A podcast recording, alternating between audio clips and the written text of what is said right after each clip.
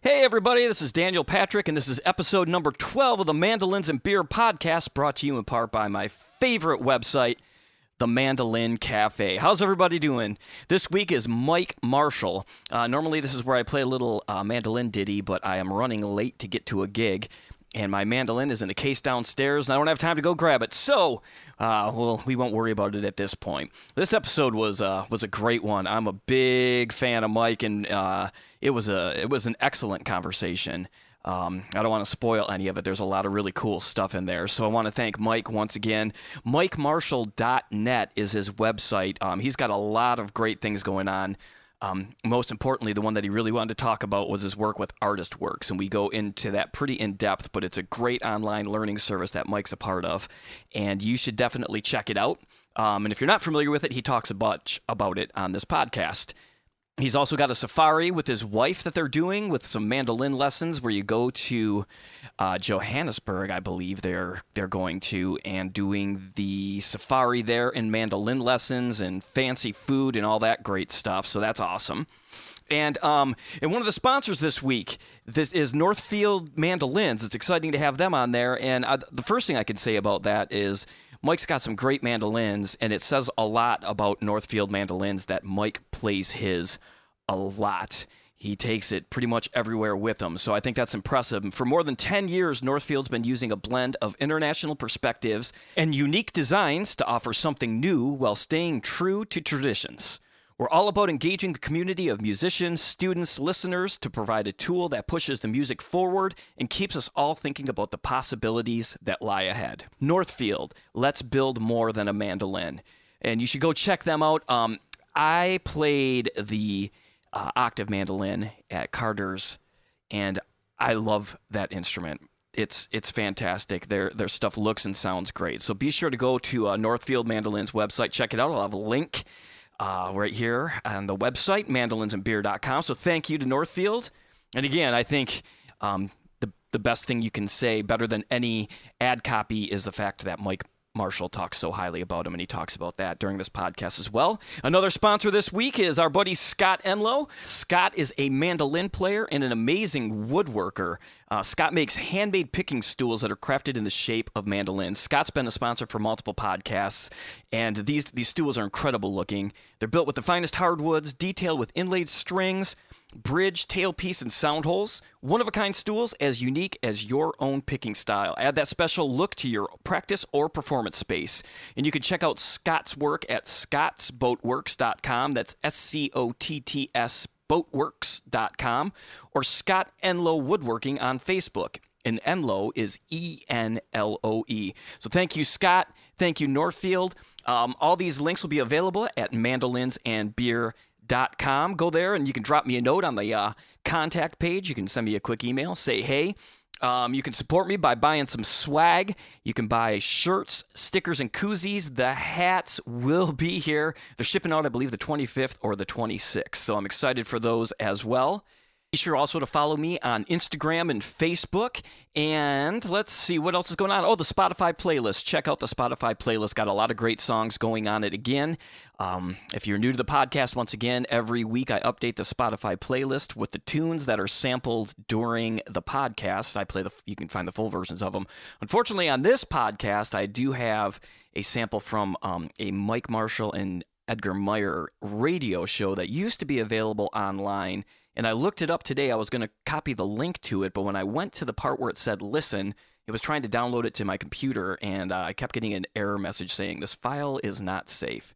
So uh, you can try to track it down at your own risk, but just a heads up, I was having some issues. It was an old NPR show that used to be readily available for download, um, and I don't know what the status of that link is any longer. So it's out there if you want it, but uh, I, I, would not recommend downloading anything that's saying it might be hazardous to your computer.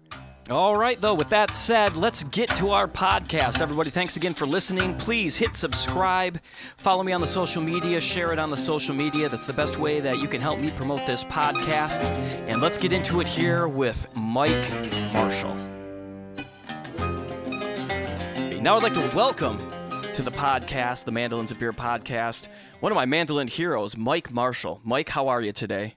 Oh, I'm great. Nice to see hear you, Daniel, and thank you for putting this stuff together and Oh, being so enthusiastic about our Abs- the instrument we love so much. Oh, absolutely. Well, thank you so much for taking the time. And you're you're hanging out with uh, uh, uh, the a gentleman who was just on a few episodes ago. You're at Joe Walsh's place. That's right. I'm here with Darol Anger. We just got done playing. Well, we were in Flagstaff at the Pickin' in the Pines Festival, and then we flew out here to Boston, and we played a little show up at the near the McDowell Center up in uh, up in New Hampshire, and then we're playing in a little uh, music store, music emporium here locally, and then up to Fresh Grass on the weekend. Wow, so that's we great. stopped by Joe's to just kind of hang out and be Mando nerds for an afternoon. Oh, that's so cool. But to be a fly on a wall, I think a few people would be thinking right now for that. Well, we have So- some very sweet instruments here, I must say. We've got uh, Joe's got a Gilchrist and a Nugget Yeah. uh, mandolin, and then I have this Northfield here.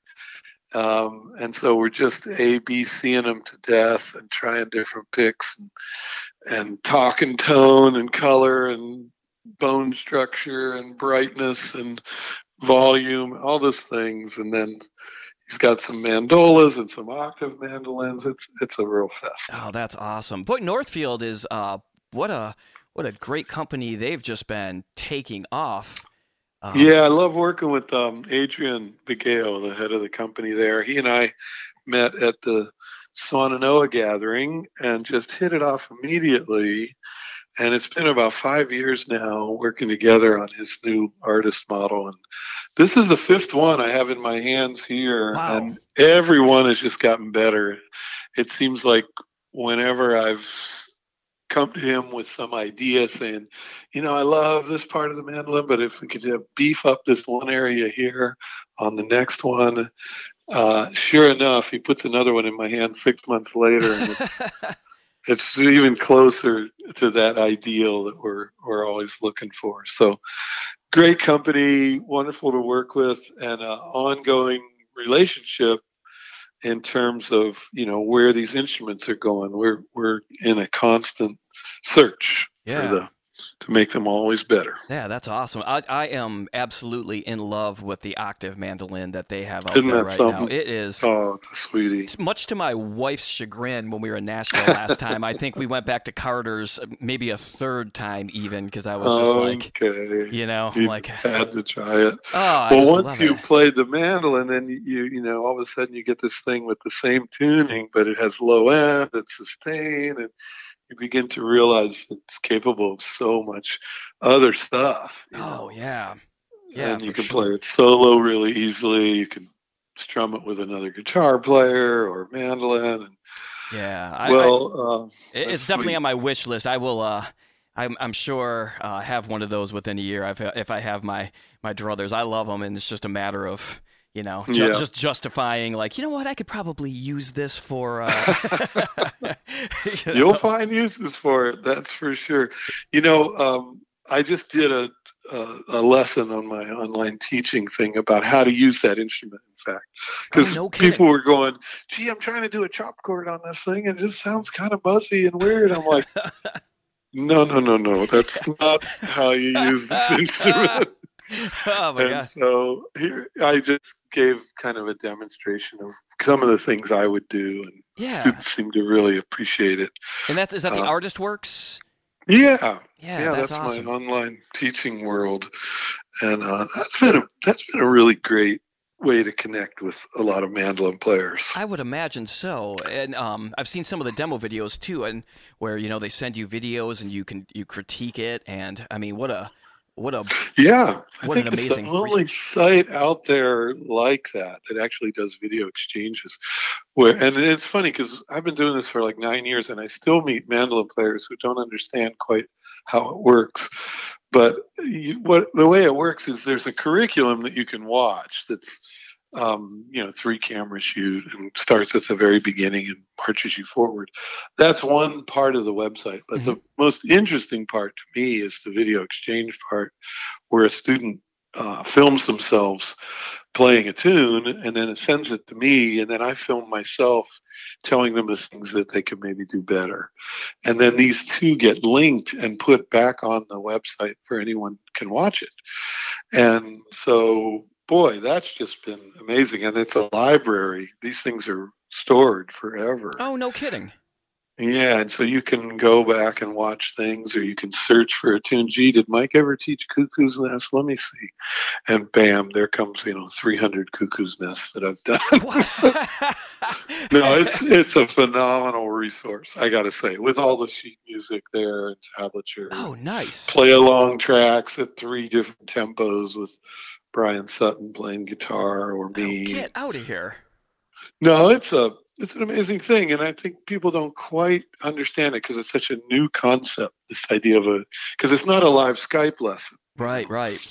You film yourself. What I like about it actually is the students sometimes will say, "Well, this is the tenth time I've filmed this thing, and it's still it's not perfect, but I think I got it pretty good for you, Mike." and I'm like, you know what? That's great because this guy already got better before he even saw me. Yeah, yeah, exactly. He's watching himself and going, "Hey, I can clean that little area up there." Absolutely. Uh, are so, you are you familiar with Tristan Scroggins? Oh yeah, yeah. Tristan had, had him a, at um, uh, so my Savannah workshop oh, one year. yeah. He came to that. Yeah, he's great. He was he was he posts a lot of really good videos online on his Instagram, and we he was on the mm-hmm. podcast as well. And one of the, his things he said it was is being able to finally put it out there. He's just like yeah, yeah, yeah. You know, that's like, a hard thing to do. Yeah, yeah, yeah. yeah. No, and that, that's that's one of the hard things for the students. But I tell you, once they do it, and we start a relationship and start talking and hanging out after two or three videos, then it's really we become like buds, you know, and they they talk to me like, hey, I tried that thing you you showed me, and it seemed to be helping. And uh, here's another idea I had: which fingering do you like better, this one or that one? Yeah.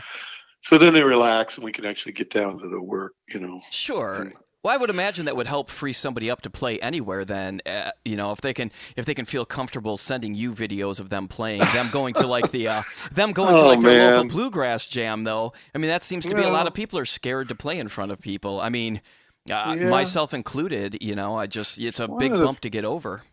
One of the things I love about this style, though, socially, it's very comforting and very welcoming of of young people and new people. I mean, you have to find the right situation. You know, you don't want to just walk in on Jerry Douglas and Sam Bush backstage at their gig and say, "Hey, I want to play with y'all." You know, you got to find people at your level, and you know, maybe a little bit better than you, so you can learn something. Absolutely. But, uh, but not so hot and playing all the fastest stuff in the world that you're you're feeling really intimidated. So you you have to look around. You know, I'm always encourage people to, even if it's just one other person, you know, to get together with, maybe somebody who plays guitar if you play mandolin. Um, and I get sometimes I'll have people that send me themselves jamming with two or three people, No, no kidding. and they- they're like, "What do you think? You know, how's my chop? Am I Russian? Am I drag?" ah, oh, that's awesome. and so I can really give them tips on that. Even a whole band playing, I'll sometimes talk about. Well, the fiddle player, here's some ideas for some backup lines for him, and the banjo player should play fills on the third verse. yeah, that's it's so like I'm almost producing their, their band via this uh, new format. It's, Yeah. it's pretty fun. That's amazing, man. And what a, I No. mean, it, just the technology that you must have seen again in just all this um, in the mandolin Oh, yeah. world since since when Oh, you started out, right? Oh my God! You know, when I think of me with my LPs in 1971, slowing down Sam Bush solos from six, from uh, 33 to 16. yeah, yeah. Uh, so where did you start? How did you get into mandolin? Well, I had a teacher. I took guitar lessons down in Lakeland, Florida. My mom just sent me to the local music store. I was about 12 years old.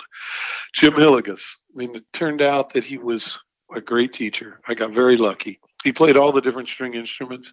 He wasn't a virtuoso. He didn't play like burning stuff. He Mhm. just knew enough about each instrument to kind of get me started.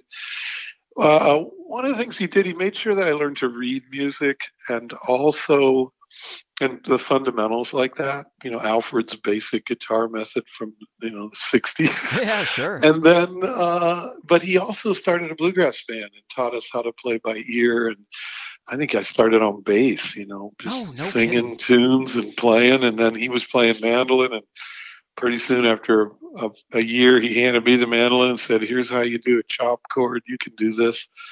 And eventually banjo. And, and so I've always been grateful to him that kind of got me started it, with the feet with one foot in each camp. You know, learning theory, learning to read, but also playing by ear and just jamming. We went to our first bluegrass festival up in Georgia, um, and eventually we became a teenage bluegrass band, the Sunshine Bluegrass Boys, with our you know with our name painted on the side of the banjo player's Winnebago his parents had. That's awesome. the whole bit. That's we went so to all those festivals, you know, and Yeah. my life just exploded with this style of music. That's- socially, you know, I got way into it. Yeah, who was your first uh, big influence that you that was that really blew your mind in that world? Well, you know, the first the first explosion was going to my first festival, and the, and and there were, you know, I mean, everyone was playing this festival. Ricky Skaggs was probably a teenager playing with the Stanley Brothers, and Marty Stuart was there with Lester Flatt, and a year later there was Tony Rice and Jerry Douglas with J.D. Crowe, and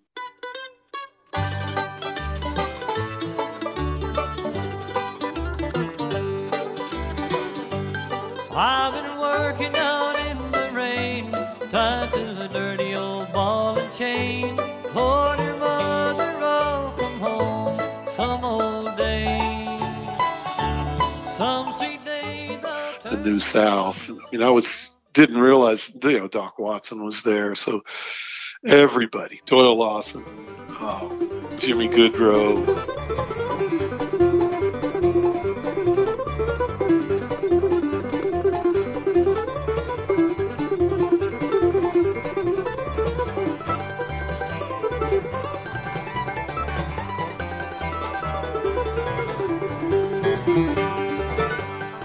The whole foundation cow, of man. American music, you know.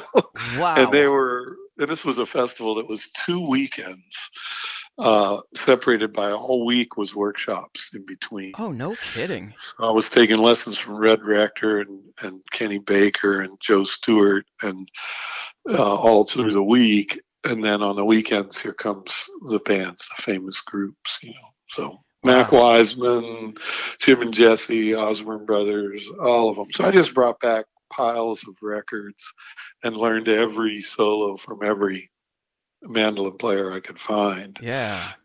And then the thing that really blew my mind, of course, was hearing Sam Bush and the Newgrass Revival for the first time. I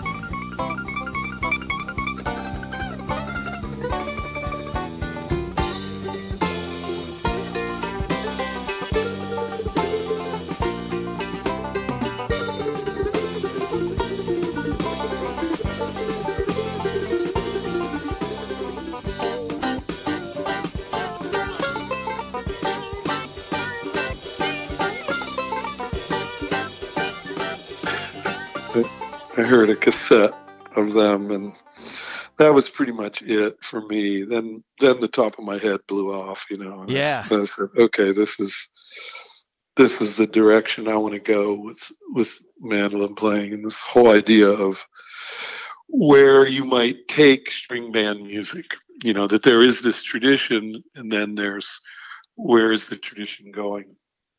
Right. and what else can you do with these instruments? So it was Sam, and then of course when Tony Rice joined David Grisman, and they were about to form the David Grisman Quintet. I got very interested. I knew something really cool was going to come out of that. And sure enough, the first David Grisman Quintet record was a milestone for my whole generation.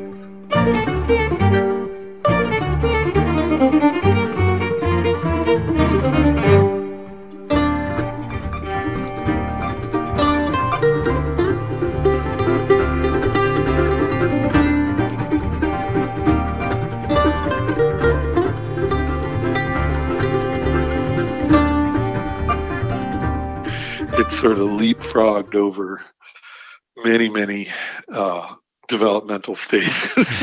sort of pointed the way for all of us. And yeah, Tony that's- already had met me, and he told David, you know, that there was this young kid in Florida that was good. So eventually, I moved out to the West Coast and got hired the first week I was there. Wow, that's a, that's pretty sweet.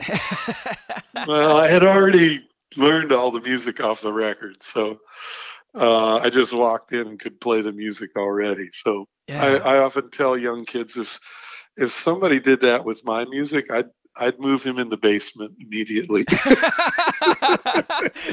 You know what I mean? Yeah. oh, oh my god, that's great. Essentially, that's what Tony did. I'd moved in to his house, and, Wow, that's so. and And that was just from meeting Tony and jamming with Tony at festivals and, and different things like that. yeah, you know how it is in this scene. You know that Yeah. when there when a young kid comes along who's really good, we usually know about him early on. Right. in their in their career. I remember hearing about Chris Thile when he was probably eight years old. Right. There's like this young kid Teo from the West Coast. Oh, he's so good. For, is it the really playing well. Barefoot? He was- oh, I can't think of the name of his band, but um, is it Barefoot Yeah. Quails? Something like that. He's so good. Right. So that's the kind of thing, you know, you hear about these, you see them, they're already backstage jamming with David Grisman and at the at the Pickin' and the Pines thing. Right. And so uh, it was that kind of thing for me. I was probably, I probably met Tony when I was like 16 or 17 and saw him for a couple years at the various festivals with JD Crowe. And then, you know, I was in touch with David Grisman. I ordered a bunch of those LPs. I just called him on the phone, said, send me a box of 30, and I made all my students buy them. Ah. oh, that's and awesome. so that's great. he was like, wow, there's this maniac in Florida. Who is this kid? Know? yeah. Oh my god. So how old were you at that point? Well, see, I took over my teacher's students when I was still in high school. I- Wow. he retired, and I he said, "You take over the teaching part." I was probably sixteen or seventeen, and you know, kind of limped my way through high school. Got a got a diploma somehow. Shocked that they gave me one. Uh, I did a work study program actually, and they they gave me a diploma Oh, my last year. But anyway, you know, so I was already teaching and, you know, doing all that stuff as a way of making a living before even like barely graduating high school. right. Wow. And so um, I had a lot of time. I was just talking to Joe about it, you know, that uh, teaching is a wonderful way to enable you to kind of pick and choose what kind of gigs you really want to do. And I'm realizing now I'm still kind of doing that. You know, this online teaching thing enables me to not have to tour all the time. I Right. kind of pick and choose how much of it. I got two little girls, six and eight years old Oh, that's awesome. and uh, a big teenager. Well, she's in college now, 20 years old. So I love love being around for them, and then still go out. You know, Darol and I are doing this little run, and uh, I did some stuff with Edgar this summer. I'll do some things with Caterina when we go back to Europe. Yeah, that's So- great. Yeah, your wife but- is also, uh, and if, if, if people aren't familiar, your wife is also an incredible mandolin player.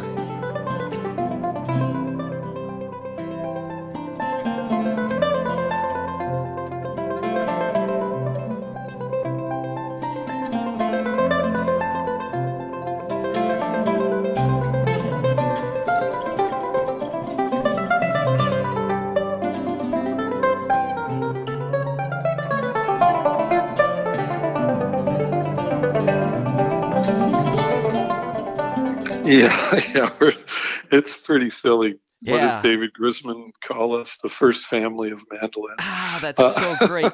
You know what? Actually, um, today on the podcast that I released uh, today was with uh, Scott from Mandolin Cafe, and Oh, he, cool. and he was talking about one of the things that we talked about was the the, the change in tides and things he's seen since he started, you know, the Mandolin Mhm. Cafe, and one of the things was the amount of incredible um, female players that have like just kind of growing, you know, because it's kind of like a boys' club at one point, and but there were always Yeah, great right, female players. right. It's just, and he said that Mike Compton said that Caterina's right and left hand is probably the best he's ever seen. He says that on the It's really podcast. true. That's amazing, and she is incredible. Um, I would recommend. If you see her, I mean, mostly she's playing a bowback mandolin, of course, which is something very different for the American audience. right. But if you see her get on an F5 with one of the picks we use, you have never heard such tone in your life. No I mean, it's kidding. it's absolutely off the charts. And I've learned as much about the right hand from her as anyone I ever played with. It's, it's stunning. She has a. I was talking to Joe about it. She's she's into this idea of two ways to pluck the string. One is where your pick is kind of going down towards the floor, like most of us do, or Mhm. up towards the ceiling, and the other way is more of a f- uh, 45 degree angle where you're kind of laying the pick almost flat on the string Mhm. and doing a kind of plucking into the back of the mandolin Oh, really? with Wow. with a rest stroke on the string below it, and it's a really powerful sound. If you think about it, it's kind of what Bill Monroe would use in his most aggressive bluesy playing all downstrokes. Gotcha. Yeah. It's not something you would do for super fast playing, but for like pulling the tone and getting the volume and really making the whole back of the instrument resonate Oh Yeah. it's powerful and, and i've been incorporating that into a lot of my playing it was joe was watching me today and going like what is up with your right hand dude you like you like changed everything i'm like yeah caterina That's i've so been cool. you know i get i get lessons daily man come on. yeah, no kidding. I can't imagine how great that would be. it's like ridiculous how, how much he's thought about this stuff. And what's really weird is a lot of these techniques are in the old mandolin methods from like 200 years ago or 100 years ago. They No talk kidding. about it very specifically yeah, during the the glory period, like in France in the 18th century, Yeah. Wow. and then later later Calace in the 19th century.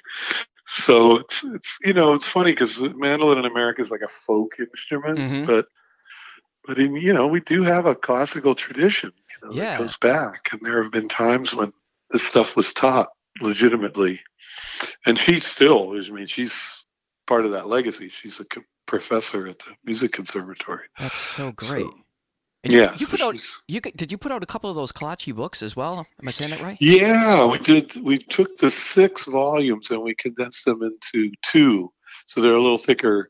But uh, yeah, we translated them from the Italian to the English, Wow. and uh, it's all there, man. I really can't recommend it enough. Yeah, that's that's some great stuff too. It's we uh just finished her solo recording. uh, Oh, no kidding. be Just about to finish the last couple of little tweaky edits on it and um, get it out here. Well, within the year for Oh sure. man, well let me know when she does that. I'd love to have her on here. We can uh Oh Uh, yeah, well, for sure. put put a She's- podcast out and that'd be great. Oh, she's a delight. Yeah, very awesome. funny. And you can do it in any language you like English, German, Bulgarian. she can do Russian, Bulgarian, or German if you like. And you guys are doing I should I should plug this as well. You guys are doing a mandolin safari together, correct? In February. Oh, yeah. That's coming up in February. We've we've created this way of traveling the globe with our mandolins. It's called the the uh, Mandolin World Retreats, and we're this time we've been to Sicily a couple of times, and we do a regular event in Napa Valley, Benicia, California, in March. But this February we're taking it to uh, just outside of Johannesburg, and uh, I can't wait for that. Oh my God, we're bringing the kids. So at like five in the morning, you go out in the open air jeeps and do a do a you know a safari run and see the wild animals in the in their their natural habitat. Then you come back and have breakfast late morning, and then play your mandolins in the afternoon, and then go back out in the evening for another viewing. That sounds like the most amazing the most amazing time ever. Can you imagine? I mean, No, I can't. I just I We're saw the I saw the little promo clip today. I was watching it. I'm like, jeez. Uh, what am I What? doing? What am I doing in February? No, it should be should be pretty killer, and of course a very small group. And you know, I think we're limited it to sixteen, and uh, so we'll see. But then Yeah. come March, a little more uh, normal one will be up there in Napa, um, we'll be getting the promo for that out very shortly. So let's get back to your um. So you, you join you join up with Grisman and, and and and Tony Rice and that. And so how does that change? I well, f- your world. I mean, that's got to be. it totally flipped me out completely. It was a it was a life changing experience, and musically, it was completely phenomenal to be a part of this because I, like I said, I'd already learned the music and I Mhm. played along with the recordings and learned those tunes, and so to experience it live though and be a part of it, and I mean anybody who's had the honor of getting to play with Tony Rice's rhythm guitar it there's nothing like it in the world. It it um it elevates the music and makes um you feel like you're flying, you know, or, or you feel like you're in a, the, the most incredible sports car, uh, able to make turns that you never could have imagined. It's not necessarily about playing hard and fast and loud either. Yeah, sure. It's, it, I mean, he brought this kind of delicate uh, classiness to the music that I think drew everybody in. It doesn't blow you away; it kind of sucks you in, oh yeah. and and you're you're kind of gone. You know, when you hear that, you just you don't want to screw it up because it's so beautiful. Sure. you just you just want to make sure that what you're doing is complementing it and fitting in with it. Um you know todd phillips on bass darol on violin. I mean that was like a that was a dream it was really a dream and then they were in the middle of making a soundtrack to a movie david was writing a movie called king of the gypsies Mhm. and so after a week of us just hanging out we all went down to la and recorded the soundtrack with a full orchestra, but he hired Stéphane Grappelli to play the violin parts. So I was getting to play with Stefan, and you know, I mean, this was I was like 20 years old. You can imagine how that was. Oh man, for- I'm, my mind's blown just thinking about it. You know. Like- then we went on tour with Stéphane for a month all over the U.S. And then a year later, we went to Europe. My first time to Europe was touring with Stéphane's band and our band. So wow. that was is- with Mark O'Connor playing guitar by then, and Rob Wasserman on bass. So, you know, I mean, to be in a group like that, playing that music at that level, well, I mean, I don't, I don't know anything that could be better for for me at that time. Sure. that was like, How does and then we would meet people like Sam and Bela whenever we were near their towns or or at a festival, and then they would all join us. So it it led to it opened up the doors to meeting all these different musicians, Edgar Meyer Jerry Douglas. And, um, eventually, they all became buddies, and you know we play on each other's records, and so you just kind of get sucked down into this community, which is all trying to do similar kinds of things. You know, we were all instrumentalists, but none of us were great singers. So, I mean, of course, we met Ricky Skaggs, but he became a country star because he's Right. got such an incredible voice. You know, when you have a voice like that, you don't, you know. yeah, yeah. You can, uh, That's y- what y- you and it do. worked out. He came back to bluegrass afterwards. He's like, all right, I've Well, yeah, made some money, and I can come back and do what I love. but it's still about the singing. It was interesting that Yeah. Tony was kind of straddling both worlds. Great singer, of course. yeah, for sure. Uh, but he always had one foot in, interested in the instrumental side, and um, I learned a lot.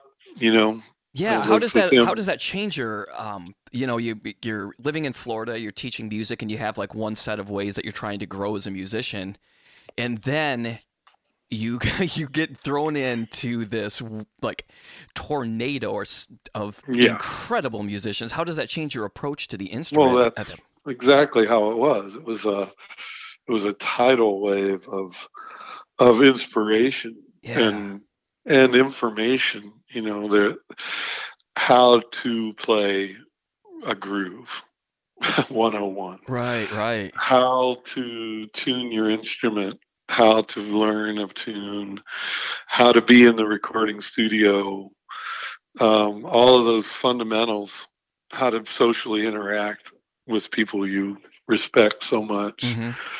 um, all those things you you you're thrown into it, and if you're smart and aware and keep your mouth shut at the right times, um, things will you'll you'll hear the information you need to hear. I guess would- be my advice to Sure. young people, and you see that with the good ones. Um, even today, you know, when they're really good, they're also really smart usually, and they're very cool, and they then that makes the older musicians actually want to hang out with them, and um, and so I, I, you know, I just tried to take it all in as much as I could, and that's where, I mean, that was my graduate school, I guess you could say. Sure. Wow. Well, quite the graduate school. That's uh, you know. that's where you get thrown in you start working or an apprenticeship of sorts you know you trying to play harmonies with david grisman and he was very you know he wanted it done well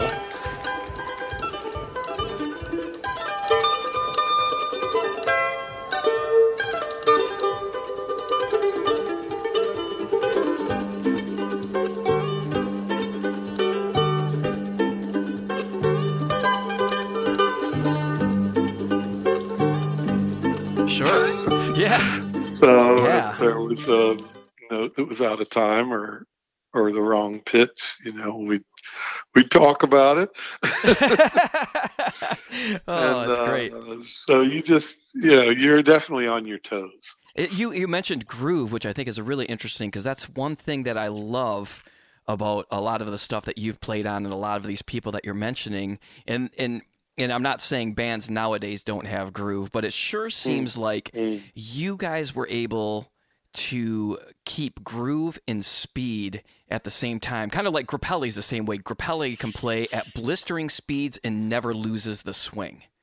Mm-hmm. mm-hmm. Yeah. Well, it's definitely something that we're very conscious of. Mm-hmm. Um, not only being accurate, Mhm. but uh, but having the right kind of feel, and not making the tempo so fast that you start to lose something. It's usually a trade-off. If you're going to go so fast that it's kind of beyond your ability to actually hit all the notes, then the groove is also going to go out the window. Right, right.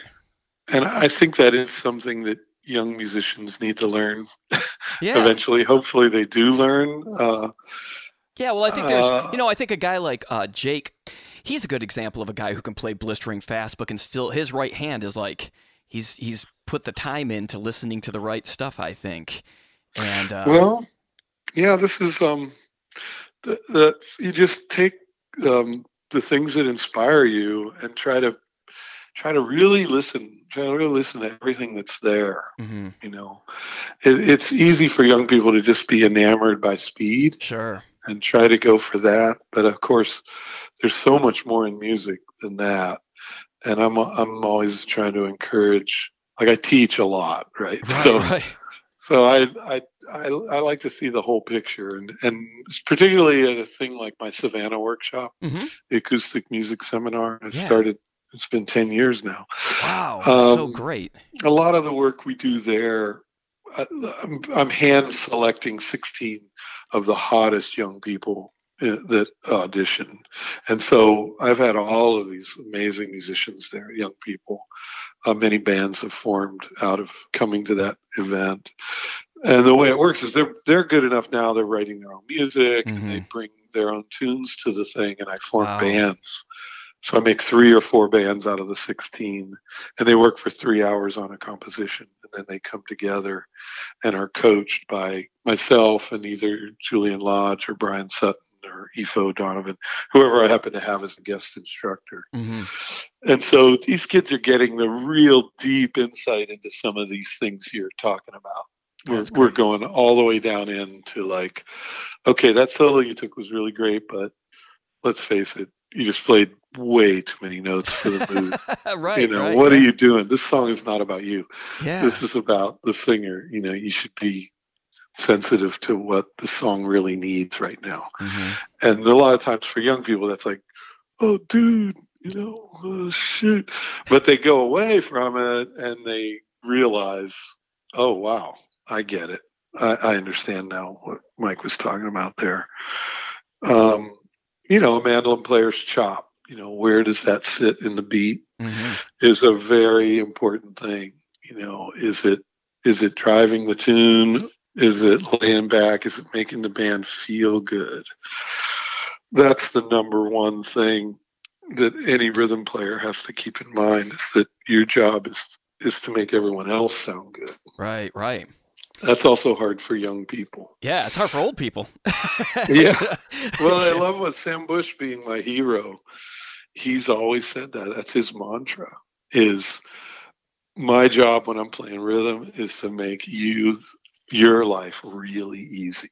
yeah. That's so I want to make it really easy for you to solo, and I want you to sound great.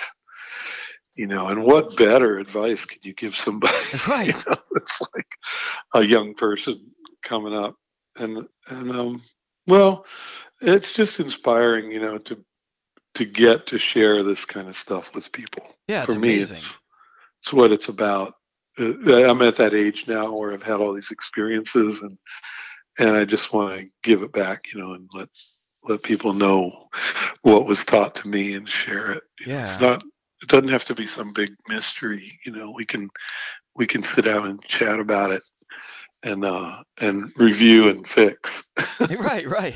Was there is there like a common thing that you see in a lot of these lessons that you that um, seems to get overlooked by a lot of of players in general? I mean, I'm sure you see all sorts of things, but is there something that, like, if you were to say fundamentally, there's one thing that I would say if somebody listening to this podcast wanted to try to work on something? Well, it all depends on what level of player we're talking about. Mhm. Uh, because I, you know, on my website teaching on artist works, I have a lot of beginners, you know, Mhm. and I welcome them Sure. because I I feel like, well, gee, you know, let's get you started on the right foot right away. You know, if you just bought a mandolin, that's that's a perfect person to sign up because I want to get like the posture thing is a big one for beginners. Just get somebody holding the instrument in a way that's going to facilitate them playing well Right. or you know how you hold the pick what, are your legs doing what's the angle i i actually am a big believer in all that stuff fundamentals Sure. know. Absolutely. what's your down up down up situation with the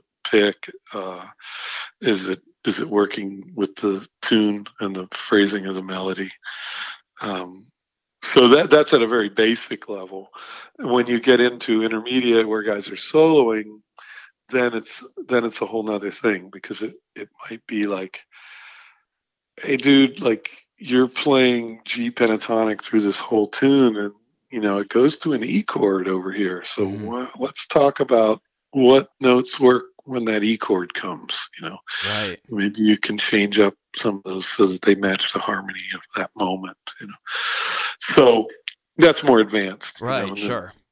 somebody sending me a Bach piece well then we're talking about fingerings and phrasing and, and all kinds of stuff color and dynamics so that's a deep question you know yeah, man. That's what I love about this instrument, though, man. Is that's the beautiful thing about this instrument is it just seems, you know, I think some people look at it as this bluegrass machine, but you're talking playing Bach and you're talking colors and tones and sounds, and it's, yeah there's so much packed into this, well you know. it yeah it led me to discover all the music of the world really Yeah, that's You know, actually I my started my next question. But you know, I found out about Brazilian music and Balkan music and classical music through this journey. Just the just the doors opening.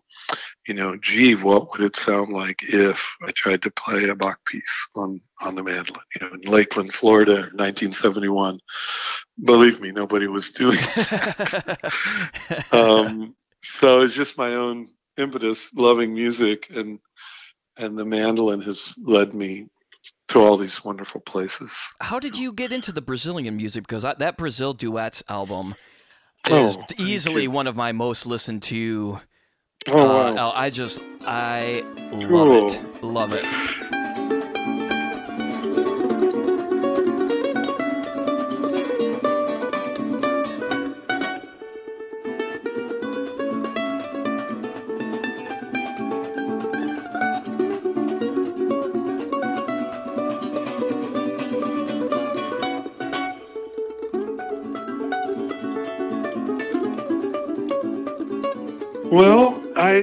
Was joining David Grisman's band. We were touring around, and David had a cassette of Jacob do Bandolim. hmm And it's a lot of the music that he later would put out on his own label. But in those days, we were just listening to this cassette going, what is going on?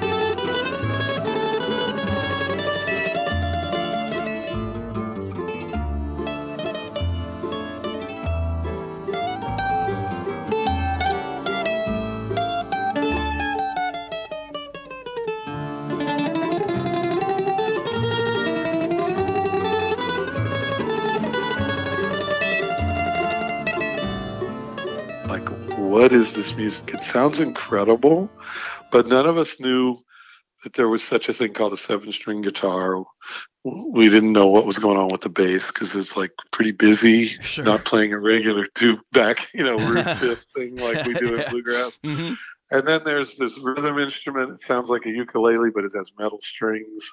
When none of us had ever seen a cavaquinho, and the percussion, we were clueless. You know, Right. pandeiro. Like yeah. I didn't even have to hear the word for another ten years. but we love the mandolin. Yeah. And it was like, hey, there's a mandolin. This is great. Look at this, these melodies. Isn't this cool? So that was my first introduction to it. But it would be many years. It would be like maybe another 10 years before I started unpacking all that Sure. and figuring out and meeting people, meeting Brazilians, meeting Americans who were also interested, whether they were classical musicians or jazz musicians who had maybe been to Brazil and learned about the music. And little by little by little, I went, whoa, there is something here. These are beautiful tunes, yeah. beautiful harmonies, beautiful syncopations. And I started learning just a couple of them. And then, you know, once you fall into that rabbit hole, it's very hard to get out. Yeah. Yeah. There's Once you- so You much. lo- it's like stuff. eating potato chips, you know. Don't start. you can't stop. So I just started learning tunes and learning tunes, and then I went to Brazil with, uh, well, the Turtle Island String Quartet. Mhm. Buddies of mine, Darol Anger was in the group. They were going down for a tour, and they were going to be teaching for a week in Sao Paulo at a music camp where all the greatest Brazilian musicians would be. And they said, Mike, I know you're into this music. Why don't you come with us and just be our sound man and tour manager? wow. So they took me down there, and that's when I just went crazy because every night, you know, we would go to these little cafes and there'd be a choro band playing, and I was just, what is going on? And then these musicians who were already were friends of ours, fans of ours Mhm. from the music we'd done up here, they would take me shopping and take me to the music store and say, "You'll love this CD. This guy's great. Here's some sheet music." Oh wow. came back with a pile of charts and a pile of CDs, and then that was it. I think that was 1995, and I went all the way over the edge of the cliff and, and just started learning tune after tune. How did you come up with that concept of the uh, Brazil duets as far as picking what instrument you wanted to accompany you on some of those tunes? Because I think that's a really cool part of it too. Well, I was um, really I was I was wanting to turn all my American acoustic musician friends on to this Awesome. So that you know, in terms of like Bela Fleck and Edgar, they were buddies, and I Yeah. just invited them. I said I sent him a cassette of like five tunes and said pick whichever one you want to play, and um, they did. But the piano players like um, Andy Narell, I was touring with the Modern Mandolin Quartet, and Andy Narell is a great steel drum player and pianist. And during sound check, him and I would play choros every day oh, cool. with him on piano and me on mandolin. We just read through them. And he was having a blast because he understood the grooves. He understood Brazilian music and a lot of music from South America and Trinidad and Puerto Rico. So he could put all these funky left hand things underneath. Oh. And jo, uh, Jovino Santos Neto was the pianist with the famous composer Hermeto Pascoal from Brazil Mhm. who I was a huge fan of. And he had just moved up to Seattle, so he was nearby. So we got together a few times and and that's how those duets came about. So it was Oh. just a mixture of, you know, me just calling my buddies and just going, "Hey, let's record a couple of these things, man." Yeah, that's and so it great. eventually became a record, you know, over Yeah. the course of probably a couple of years. Yeah, but what a great record! I love it, man. Thank you. Yeah, yeah, Thank you. absolutely. So you had that, you had the um, the Alex Hargreaves and uh, Paul Kowert. Was that part of were those some young guys that were at your camp? Is that how that the big trio?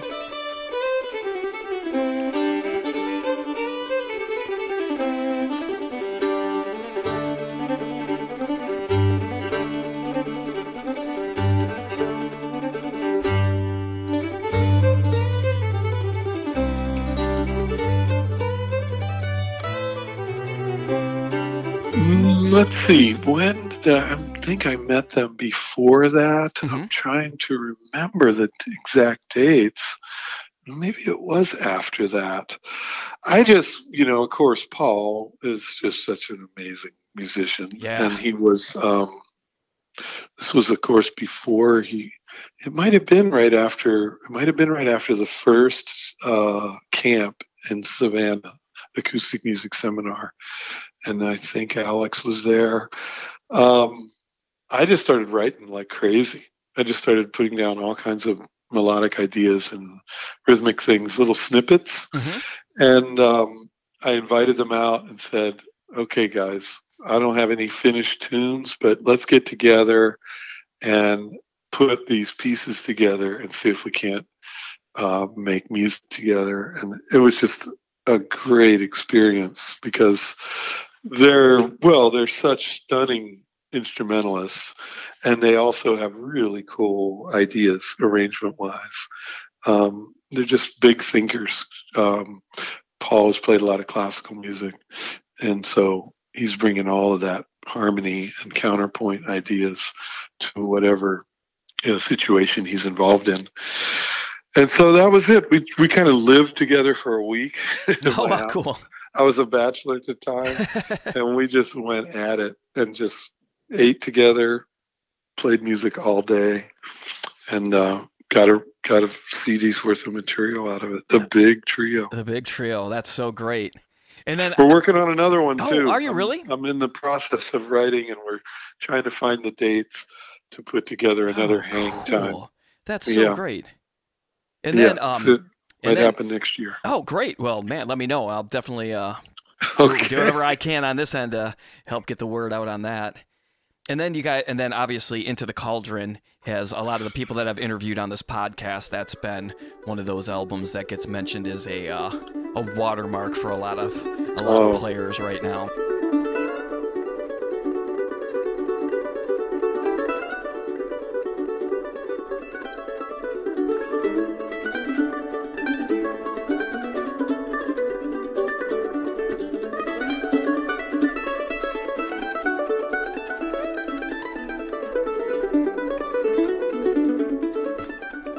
Thanks, man. Yeah, it was a seemed like a real uh, explosion for mandolin playing at the time. But you know, Chris and I just wanted to do it. We didn't even have any material. We literally got together and started playing. I had a few things Mhm. kind of written, um, but all those arrangements were created in the studio Wow. believe it or not. You know, we would just say, "Oh, that's cool. Can you play the harmony to that?" And the next person would, like, pretty much instantaneously. Uh, and that, we were able to sift through a lot of ideas rather quickly because of that. Mhm. And um, you know, I had I'd spent a lot of time writing something like the Bach D minor counterpoint. Um, I believe that's on that record. Maybe It's on the definitely a- live record. There's definitely a Bach piece on the um on the Into Oh the no, we did we did the uh, one of the Goldberg variations. That's on that's right. Cauldron. And so I was just reading the left hand of the piano, and he was reading the right. Wow. It's no no big deal. No, Anyone big- could no do big it. deal. well, not, I mean, not anyone could do it. It's simply there. You just have to play one note after the other. yeah. Oh my gosh, that's great. Um, and then Um, um, I saw you guys on that tour. You played the Ark in Ann Arbor. Oh, sure, I remember that gig. and that gig blew my. That gig put me on the path that I'm on today, Oh, man. how cool! You can come How away cool. from that gig two ways. You can come away with that gig thinking, I don't know why I bother playing mandolin.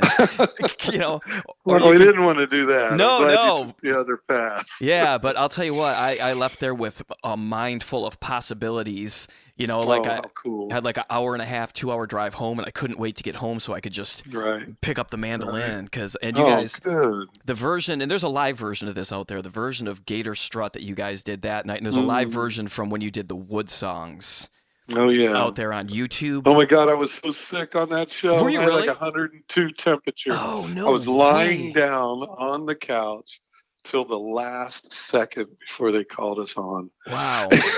Oh my gosh, we would just, never know. They just set me in the chair and said, "Play." okay, here we go. All Show let's just play.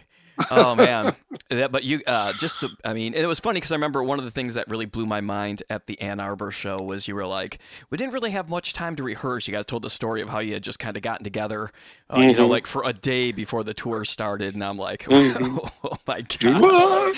You gotta- No, I mean, so you know, amazing. Chris is obviously phenomenal player, and we we were very excited to be playing together and just bouncing off each other and inspiring each other.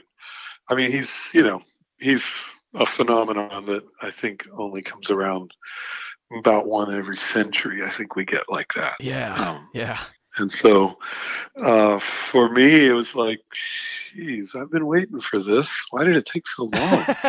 yeah. I I figured there would have been a couple of you by now. Right, right. They just don't come around like that. I've realized very often. Yeah, it's He's something some- else. He's something very, very special. Yeah, for sure, man. That's incredible. We've we've shared a lot over the years, musically, socially, and every way possible. And he's dear, dear, dear friend. That's great, man. So proud of what he's doing now. You know, with that radio show. Oh yeah, Just uh, turning so many people onto the mandolin. That's- you know, it's I the mean, best. Jeez. I know. I love it, man. but also you know just his ability to cover so much ground musically is so so cool and it's stuff that we talked about um, early on you know so to see him pulling it off is great Yeah. You know, another guy you lock into, I thought really well too, is uh, Edgar Meyer. I have somewhere in in the hard Oh, yeah. drives. Um, there was Oh, a yeah. a radio show that was available online of you two at like some public radio station. Mhm.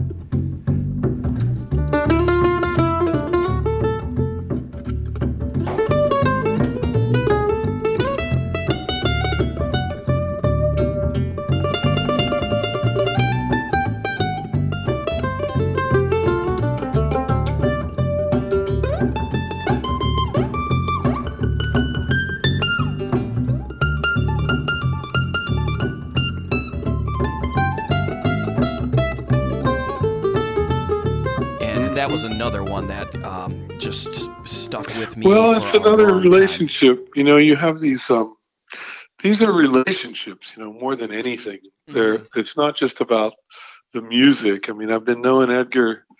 I think I met him when I was with David Grisman. Bela Fleck introduced us to him probably in 1982. You Wow, know, and we probably started playing together that very next year. And so, over the course of all those years of developing repertoire and learning how to play together and understanding his background of classical music and writing together. And we did several different projects which it's just a it's a it's just a nice long relationship. And another somebody who I learned so much from uh particularly about you know just how to practice how to work on music. Mhm. um uh, he's a very very hard worker very very dedicated and serious and and really knows how to break stuff down uh, and build it back up again um, and not fluff over uh, the details. Sure. He's he's all about making sure that stuff's taken care of, and um, like we did the project with Bela Fleck, Uncommon Ritual. Yeah.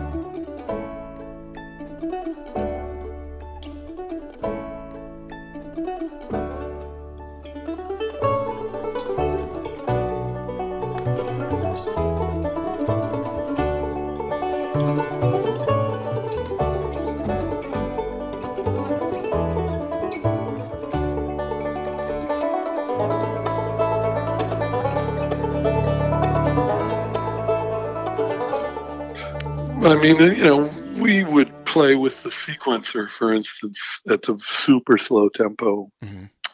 and maybe one of our parts would be missing from the sequencer, and that person would have to cover their own crown. The rest of us would be playing along, Oh no! and we kidding. bring it up like one click at a time Wow. over the course of like an hour, playing the same. piece. yeah. And by the end, we could actually play it at tempo. But if we had tried to play it at tempo uh, early on, it would have just been a crash and burn. But that was something I learned is about playing, practicing hard stuff slow. Yeah, that's. Um, I think a lot of people, and this comes up a lot on this podcast, and people are like, "Oh, he's going to talk about it again." But I, it's such an important part of learning something is that you don't just get this piece of music and play it to tempo. You know, a, a No, person no, like no. you who is so incredible, if something's new in front of you, you take your time and get it right and get it to Oh, yeah. You know. No, you have to build that stuff up slowly because you got to teach the muscles all those little moves that are needed. Uh, otherwise, they're not. They're, they're just not turning in the right way. hmm and and the, you're not making enough of a bend to get to something.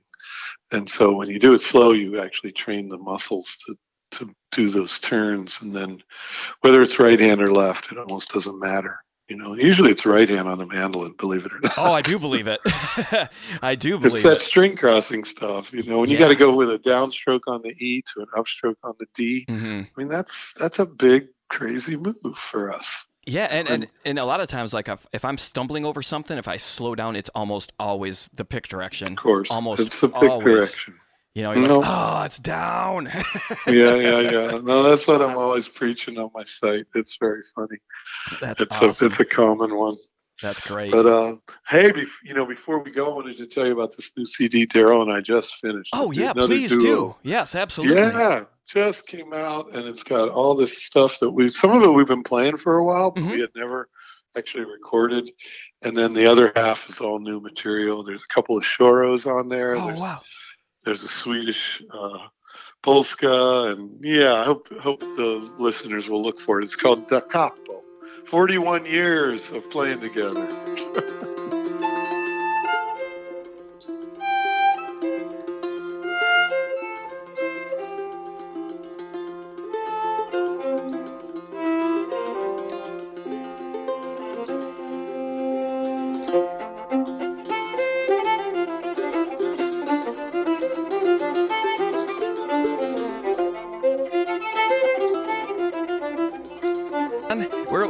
definitely I'll link it um, when we do this podcast. I'll link it, and so people Oh, can go out there and check it out for sure.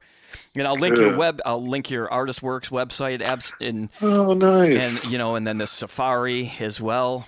Oh, cool. Well, I encourage people to come and join my site. Come take some lessons. Don't be shy. Send those videos in. That's how you get better. Those are the ones that get better. Absolutely.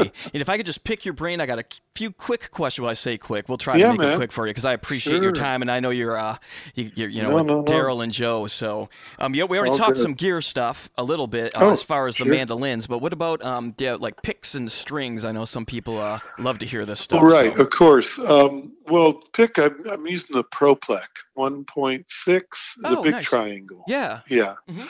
I've um, the strings are still D'Addario. I like the 11.5, 16, 24, 41. The slightly heavier set. Yep. But I feel that you can lower the action with the heavier strings Gotcha. and they won't buzz. So I'm kind of heading in that direction. Use coded or But I- no? No, going with Nice. the regular Sure. phosphor. And um and uh, you know, this Northfield mandolin I've I've been playing that pretty much nonstop. I haven't played the Loar in a few years. No kidding. Imagine. Yeah, yeah, yeah. That's awesome. You know. I play a lot of duets, and so these mandolins have this little balloon in the bottom end, this this richness. Mhm. And when, for instance, I'm playing with Caterina, where I'm really covering the bottom, you know, even playing bass lines or need to sustain under her while she's playing a melody, Yeah. or with Darol playing the violin over top of me, this thing is working pretty darn nice. That's awesome. People are people are shocked to hear it, but uh, And they're out of Michigan, right? The the, the base in, yeah, I'm from Michigan originally. Um, they're they're in Marshall, Michigan. yeah. Oh, look at that. That's perfect. and uh, they we do a workshop and every year we're we're going to do it again next year, the Marshall Mandolin Summit. Awesome. So be on the look for that. We had Sierra Hull and John Reischman and Don Stiernberg last year. So it's a Some Mando players. freak some Oh, players. Had some, had some good times. We had Tim O'Brien and Sarah Jarosz the year before. Oh so, wow. Yeah, it's a very serious, fun weekend. But we invite any level of player. That's awesome. And then if you had this is one of the other favorite segments a lot of people seem to enjoy on this podcast is and this might be tough because you teach so much, but if you had just 10 minutes, if somebody had 10 minutes a day, I have a firm belief that if you pick up the hmm. mandolin 10 minutes a day and focus on one thing, even if it's just 10 minutes, it's better than an hour of watching TV and noodling. Oh yeah, no question. That's funny. I, I have I actually say that to a lot of students. don't Nice. don't make yourself say, "Oh, I got to practice an hour a day." Right. you- Then you won't practice at all. but if you say ten minutes, you'll probably do an hour. Yeah, that's the thing. You pick up for 10 minutes, and next thing you know, you're like, your dinner's burning or you're late for work. Right, right, Um, That's good advice. That's so, good what would, advice. if you had to recommend just something to do just off the top of your head today and be like, you know what, this here's a good thing for you to work on for 10 minutes a day? Wow, funny. That's a good question. Um, you know, I would also set up a station. Mhm. People need to have like the place where their mandolin playing takes place. So that might be something that somebody does. It's like set up a chair and a desk with your with your stuff, a little whiteboard where you've written the two or three tunes that you want to learn Mm-hmm. next Nice. that you haven't, or you got, you want you already know the A part to this tune. You want to learn the B part to that tune, and you just write it on the whiteboard, and you have your mandolin on the stand. So when you walk by, you have to look at it, and it calls to you. There you go. I'm looking at mine right now. My little, I got a little mandolin nerd room here that I love. That kind of thing can go a long way. You know, if you if you already have that space, wow, ten minutes. You know, for everyone, it's going to be something different. Sure.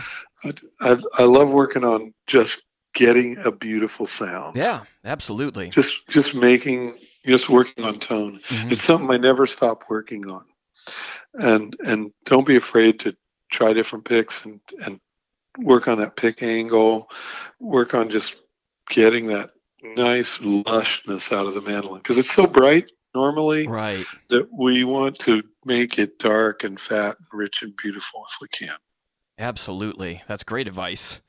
And then right. and then the final piece, it is mandolins and beer. So Oh! so I do like to ask, is there a particular beer that you enjoy?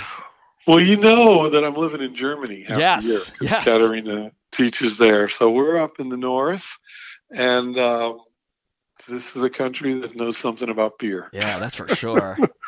So I'm going to go with Hefeweizen. oh, great. Yeah. Uh, and and Adrian was just there, and he's not drinking alcohol these days, and he was blown away by even the non-alcoholic Hefeweizen in Germany is stunning no kidding. and works just fine. So, you know, I, I lean either that way, or we're also an hour from from Bel- uh, Belgium, Oh my. so I can go the the the Trappist monk style, Yeah. Saint Sixtus or Duvel, pretty easily. Oh, so if great. it's if it's winter and you want something rich, but in the summertime, you know, you got to have your Hefeweizen. Absolutely.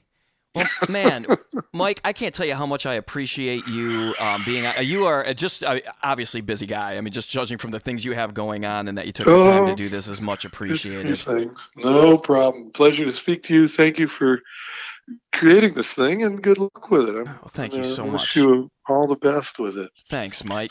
Spreading the good Mando word out there. That's right, trying to. All right. All right, everybody, there you have it. A legend, Mike Marshall. Thanks again to Mike. Be sure to go Mike to MikeMarshall.net to check out all the exciting things that Mike was talking about there. Be sure to check out his new album with Darol Anger. And very special thanks again to my sponsors, of course, the Mandolin Cafe and Scott Enloe Woodworking. And new to this episode, Northfield Mandolins. Thank you guys so much for listening. Next week is John Reischman. Uh, again, please click subscribe and tell your friends. Be sure to go to the Spotify playlist as well. Cheers, everybody. Have a great week.